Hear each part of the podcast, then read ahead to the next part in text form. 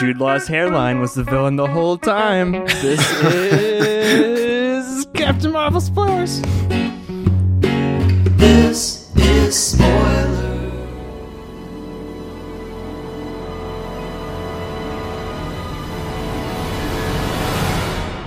Hey everybody, welcome to Spoilers. I'm your host Pappy.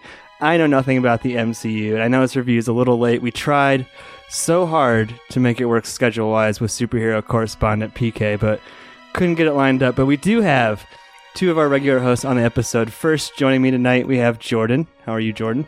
Hey Pat, good man. How are you? Not too bad. You have your train whistle with you. I do. I'm saving it for a rainy day here, though. Jordan, on a scale of 1 to 10, what would you say your MCU knowledge level is? Uh, I mean, I've seen like most of the movies. How many are there now? Like 20, 21? So many. I have no idea. I, I've seen- Infinity Gauntlet. Infinity Gauntlet. I, I think I've seen like between 80 and 90% of them. I've missed a couple here and there. That's, That's pretty good. Yeah, but did you? Uh, well, let's introduce our second host, Mikey. Let's jump right into it. How much did you know about the Skrull and the Kree and all of this other lore that surrounds this Captain Marvel film?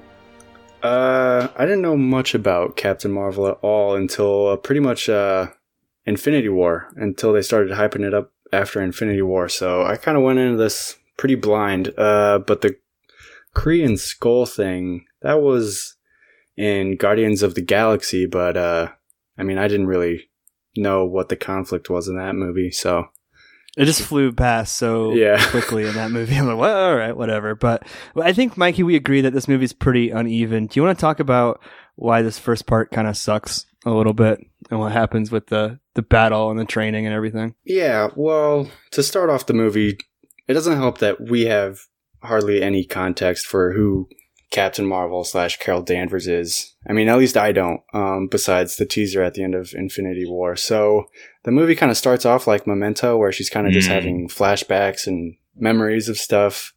And it's actually pretty confusing, and I didn't really follow like around the first third of the movie. I was accepting all the action and stuff like that, but uh, as far as the plot goes, I was pretty confused.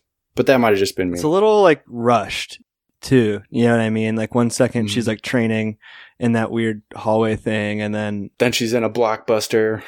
yeah, exactly. So Jordan, let's go to that. It's like she crashes into the '90s. There's a Stan Lee reading Mallrats cameo. um, we're introduced to six-time movie club now. Uh, Samuel L. Jackson. Um, Mm-hmm. This is kind of the heart of the movie, I guess. Did you like the '90s references and everything, Jordan? Honestly, I think the best one is probably just Samuel L. Jackson like driving around in an old shitty car, um, like as a sort of cop, whatever he is. Uh, but I, I feel like it was a lot of things that I caught on to, and then some that I definitely did not. That I was like, eh, I was only like five years old at the time. Um, so I'm su- I'm sure that if we had one of our older correspondents on, you know, Brett, Josh are like 50 years old now. Um, Yeah. they could probably help us out with some of those references. Uh, yeah, I mean some of the music stuff, I guess, like the T-shirts and Mhm. whatever. But I don't. We haven't talked about Brie Larson yet, who who plays Captain Marvel. I think she's her kind of fish out of water narrative is like really similar to Wonder Woman. You know what I mean? Which is weird because those are like the two female-led superheroes, and she kind of has this like. I mean, she's like all powerful on one hand, but she's also very silly, kind of. Would, would you say so? Yeah, I I've heard some of the comparisons to Wonder Woman since seeing the movie and like listening to a couple other podcasts and stuff. I I I wonder if people are kind of drawing like kind of faint lines between these just because they are women leads, um, and I don't really see it that much. I get I get what you're saying with the fish out of water thing. That's but really the only thing that I thought of. Yeah, Yeah, was the but- fish out of water piece. Yeah, I I think the the thing for me is that Wonder Woman is kind of a standalone in the DC universe, whereas Captain Marvel is kind of responsible for tying together a lot of loose ends, and I think that the the movie kind of suffers because of some of those things. They're trying to bring in a lot of stuff to kind of oh, this is the start of Shield, and this is kind of how some of this stuff Mhm. gets Mhm. gets initiated and all of that and Wonder Woman is kind of on its own. It gets to build its own world to an extent, and so I think that Captain Marvel uh, suffers from that a little bit. But I, I mean, I think it's pretty good still.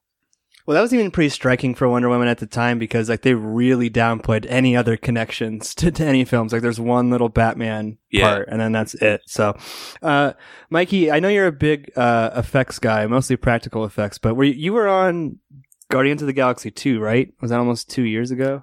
Uh, yeah, Yeah, I think so. Yeah, it was a long time ago.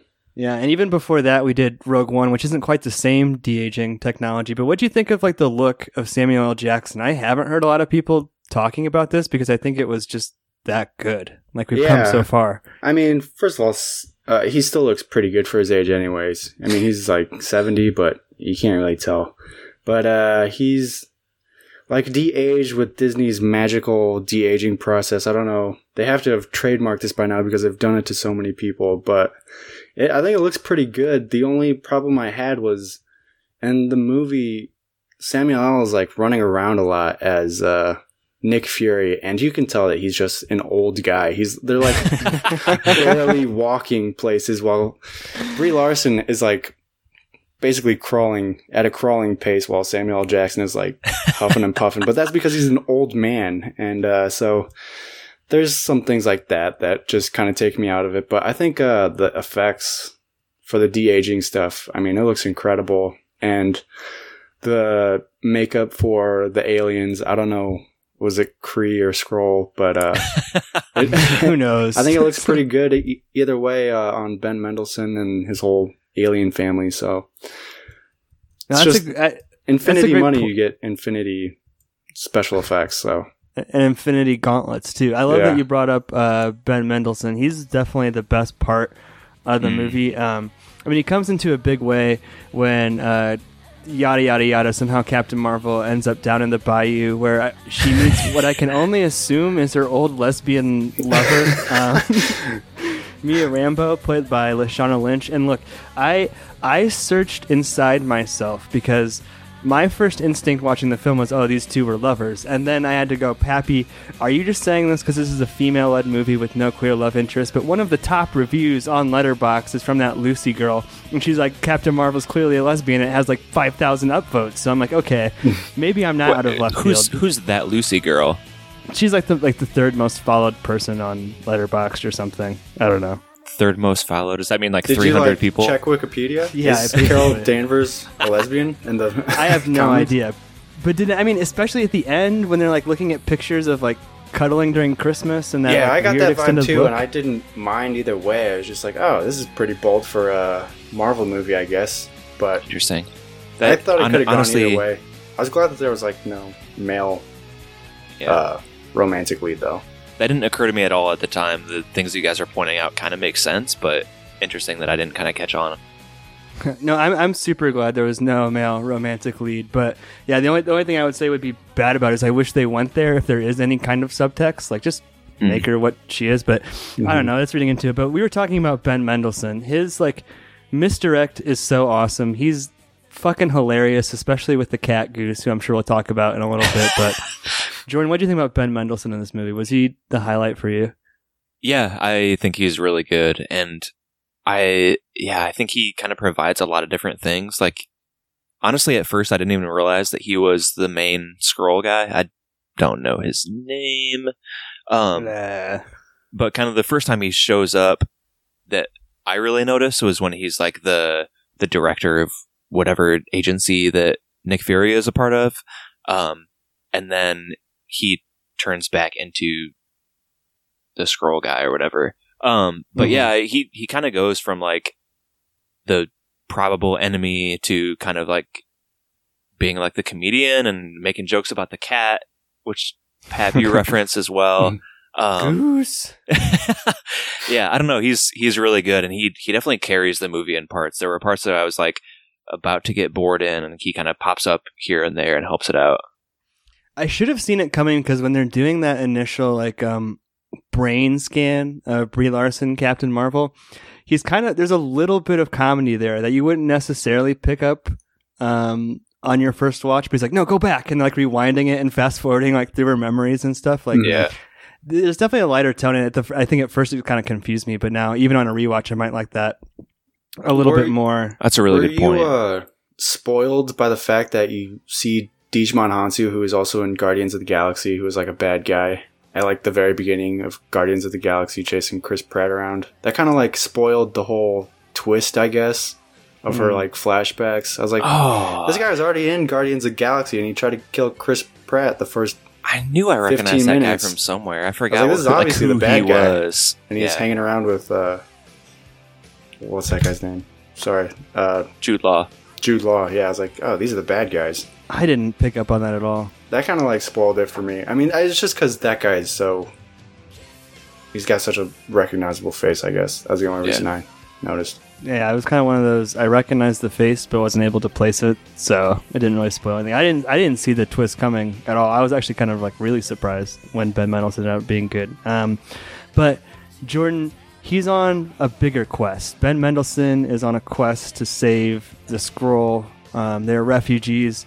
Probably uh, fair to say there's some subtext uh, there uh, with the refugees. Um, we haven't talked about a miscast Annette Bening who haunts um, Captain Marvel's dreams. Um, what? So she's she's a Skrull. Jordan, do you do you have a grasp grasp on this at all? Like what that plot was? Uh, I, I kind of want to rewind a little bit if that's okay, Pep. Please.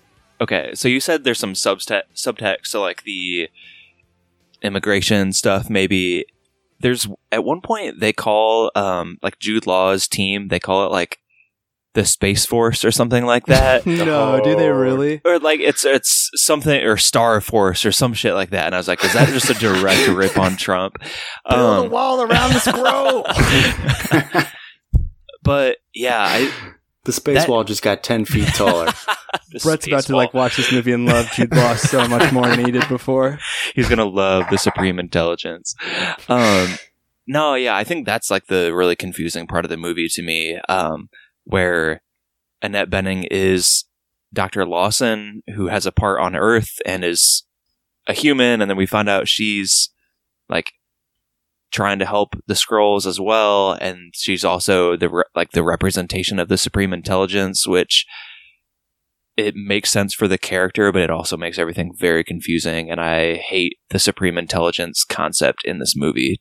Generally. yeah, it's not good. I, I Yeah. feel like uh, the worst part of this movie is like it's kind of everybody's motivation is pretty muddy. Like Annette Yes. Bening's uh, uh, mo- motivation was to end all wars by building some some spaceship, some awesome spaceship that was going to end like all conflict or something. I, I don't know. That was like her whole deal of building this awesome spaceship with like unlimited energy or something. And it was like never really explained what the purpose of the ship was going to be or anything like that. And then it's kind of like the origin story for Carol Danvers. I mean, she it explodes and then that's how she gets her powers with also no explanation really. Just right place, right time next to a giant nuclear Yeah. reactor explosion. Classic origin story. Yeah.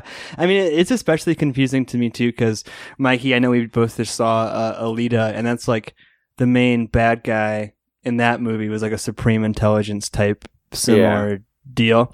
And there there were a bunch of like delusional people on the internet and on YouTube saying, you know, don't see Captain Marvel, go see Alita. Like you can affect the giant train that is the Marvel box office, whether your motives are good or not, which they probably weren't. But that's, um, I mean, pretty much all that I. Okay, wait, let's go back to it then. Actually, so th- there, Annette Bening has built a space station in the '90s where she conducts all of her experiments and has pinball machines and, and harbors some Skrull refugees. Jude Law shows up, and then uh, Jordan, you want to take over this last little bit here of kind of, I guess, the very end. Uh, like the kind of showdown in the spaceship. Yeah, yeah, and like the the moment of triumph that that Captain Marvel has, where she doesn't have to prove herself. Yeah, I mean, it looks pretty fucking grim for a minute because they basically have all these like women and children rounded up and are ready to kill them. I think is that accurate? They're just gonna kill them all. Yeah, I guess All there's, right, it's yeah. just what's what are their motivations? Just genocide? Like there's no Yeah, I think that they don't like that they can they can like imitate other people, and so they're just like, nah, fucking kill everybody. Jesus. And it looks real bad and kind of. Uh, I mean, it was kind of out of nowhere for me. It was like a good twist, not not out of nowhere. Sorry, it wasn't like a Deus Ex Machina, but it was. She realizes like, oh, this chip that they planted in my neck limits my powers. It doesn't like give me them, and she becomes a badass very quickly. And Pap, can we play the song that plays during the sequence here? Ah! I'm just a girl. Why do you need, we need a license that? yeah, yeah. Can you bro. can you do it for me, please? no, we'll Um, play the clip. Yeah, and she basically goes off and she's shooting the lasers out of her hands and she tears everything up. She's flying all over the place. It's it's pretty badass. I thought that part would be I, I knew it was coming. I thought it would be corny and it ended up being pretty cool. I thought. Yeah, not bad. Mikey, do you like it? Uh, yeah, I love that song. So when I heard that kick on, I thought it was a pretty badass uh, moment. And it's a girl song, but it's like a girl empowerment song, and it was pretty cool. So, and Captain Marvel's like the most powerful, I guess, superhero in the MCU. So she's just like going out, finally got all her powers and stuff. It was cool to see. Well, there you go. Uh, that's um, Captain Marvel, the plot. Um, I get other points I had. We, we kind of touched on on feminist themes. I thought when she says to Jude Law, "I don't have to prove yourself to you," like he goes on this whole monologue saying, "You know, fight me without your powers. Show me that you have learned." Blah blah blah blah blah. And then she just like blasts him with her laser. That was pretty cool. Uh, let's talk about the after credit scenes. The first one is amazing. Am I wrong? Which one is which one's which again? The the first one was uh, w- w- not the cat one. the with one the with the, the ScarJo. Avengers. Yeah, yeah, Yeah, it's pretty badass. pretty badass. She shows up to the Avengers place, right? That's what happens. Or they're using the beacon to try and call her, and Yeah. she shows up right at Mhm. the end. It's interesting. She looks like shook at the time, and she's like, "Where the fuck is Nick Fury?" And Mm-hmm. it'll be interesting to see how that kind of plays into everything. That she's also panicked and like, where has she been, and why does she know that something's wrong? All that. Is my lover okay? Yeah, that was her concern. Um, second one Oh, with the cat is pretty stupid, and I, I love cats. Chubbs is is sleeping silently near me while we record this podcast. But I mean, come on, the cat who we didn't talk about Goose. I, I'm a cat lover. Jordan, you are allergic to cats, and you think they should all be killed. What do you think about the whole cat plot? Okay. Let the record show that yes, Jordan I'm is a allergic to cats. Hitler. I do Yeah. not think they should all be he killed. wants to I- genocide I, wish the I could trolls have and the cat. I wish I could and have a Jordan cat. Long. Fuck you. I mean, I did think that the cat thread in this movie was kind of dumb. I, it doesn't like ruin the movie for me, but I it it doesn't really do anything for me. Pat, I, I- what did you think? You love I cats. mean, do you love, I love cats, but octopuses that live inside cats and I are have aliens? been known on the record to love octopuses that live inside cats and are aliens. Since the beginning of this podcast, I've been on the record. But I, Fair enough. the fact that that's how Nick Fury loses his eye, come on, you know, that's not lame. so cool. Yeah. A little lame, but I thought I thought if the cat would be played more as a comedy figure, it would have worked better. But there, I mean, it's an important like warrior in this battle, and th- there is a good part where they're scanning the, the danger levels and like the human male is like low and then the Mhm. cat thing is like high and i got a big laugh in my theater um There's the any the- other point the one scene where there's like bad guys running down like a corridor at our heroes and it i forget what the character is called in the force awakens but it like grabs them all with its tentacles Oh, and yeah. like throws them around and eats them and it Mhm. it looked like they may have just stolen a scene from that Star Wars movie and like It looks I- exactly like the same. Rathtars or something like that. Yeah. Like, yep, that's a Rathtar, except it's in a cat this time. it's all disney they can do that Uh, yeah, it's true. let's go ahead and get into our yes or no's mikey let's let's have you go first what do you what do you give captain marvel on our yes or no rating scale Uh, I'll give it a yes. It's definitely probably like second tier Marvel movies, uh, which is kind of disappointing because I thought it was going to be like a really important. I guess it is still kind of important, like linchpin in between the Avengers Infinity Wars movies, and it just didn't really feel like it kind of panned out all the way. That might have been because of like the weird storytelling device they took, but uh, it's uh, just an okay Marvel movie. That means it's it's like a it's like a six out of ten. But uh it was funny and I really like the soundtrack and there's some really good moments in it. And I think the weakest part is the first third, but uh the second two thirds are really strong. So I'd give it a go and see it in theaters if it's something you want to see. there you go jordan what do you give captain Mar fail. Uh, I agree with a lot of things that Mikey said. Uh, the first third is a little rough, and then once you actually get into the story in this movie, I think it's pretty good. Um, I would agree, probably in like the six, seven out of ten range. It's right around, maybe a little bit below, like Black Panther in like the Marvel MCU for me. Um, it's a yes. I think you should see it as a a moviegoer to help tie in loose ends, but again, I kind of come back to like it seems like it's responsible for a lot of things and kind of being Marvel's Wonder Woman led movie.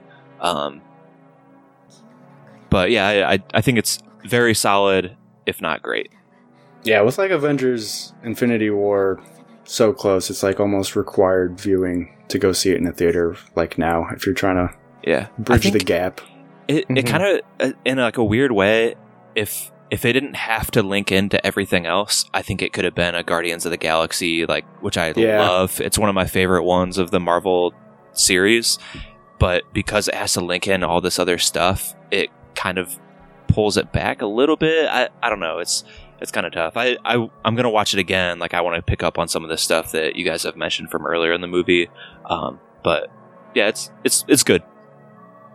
That's two yeses. I'm gonna go ahead and give it a third. We'll make this guy or lady, I guess we should Hey. say, preserved. Yeah. Um, it's uh, the first uh, quarter of the movie. I, I texted to the group thread is shockingly bad. Um, but then once the movie shockingly itself- bad I think, yeah, I, I really do think it was like disorienting and overly serious, and, and uh, the character choices weren't working. But Hmm. once the movie finds the tone that it really wants to have, it becomes a really fun watch, and like it embraces it, and that's what I want from these kind of movies. The the the only word of caution that I want to say, and, and we're bearing this at the very end of the episode, is that Disney has started to um, make a commodity of these annual releases, like putting out Black Panther in Feb in Black History Month and Captain Marvel in Women's Month or whatever March is. I just want to caution and say this is the same studio that if in 2019 you go to download Fantasia digitally, you'll see an edited version with the racist parts totally cut out and no allusion to the fact that they ever existed. So I think Disney is a very hypocritical studio. They cover up certain parts of their past, choose not to acknowledge them, and now have found a way to make a profit off this diversity in film movement, which is a great movement, but let's let's be careful of anointing Disney as the the harbinger of, of this movement. You know what I mean? People let's, don't forget Disney.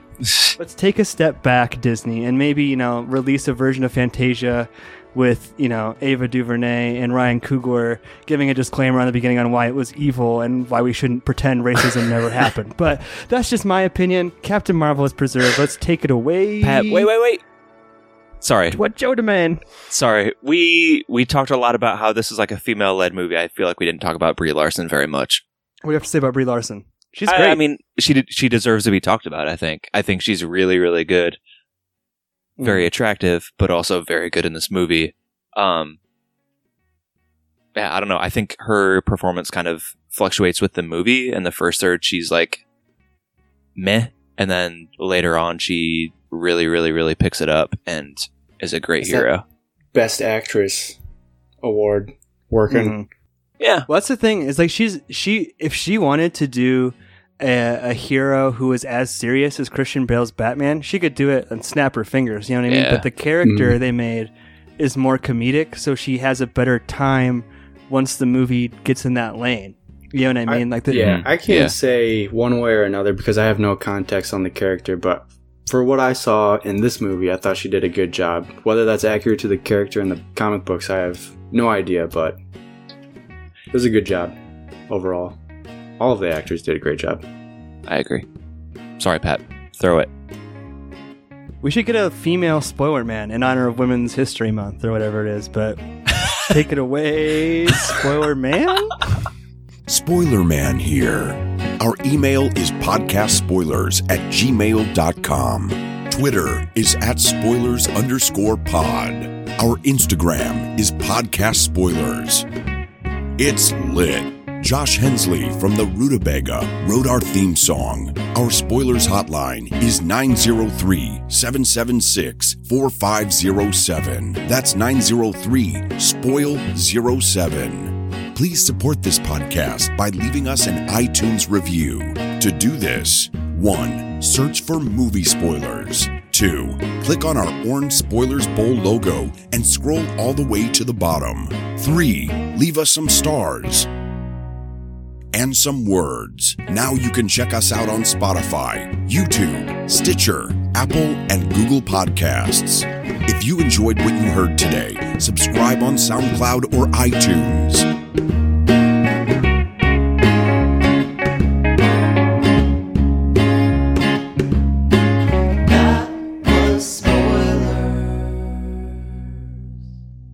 That was Spoilers.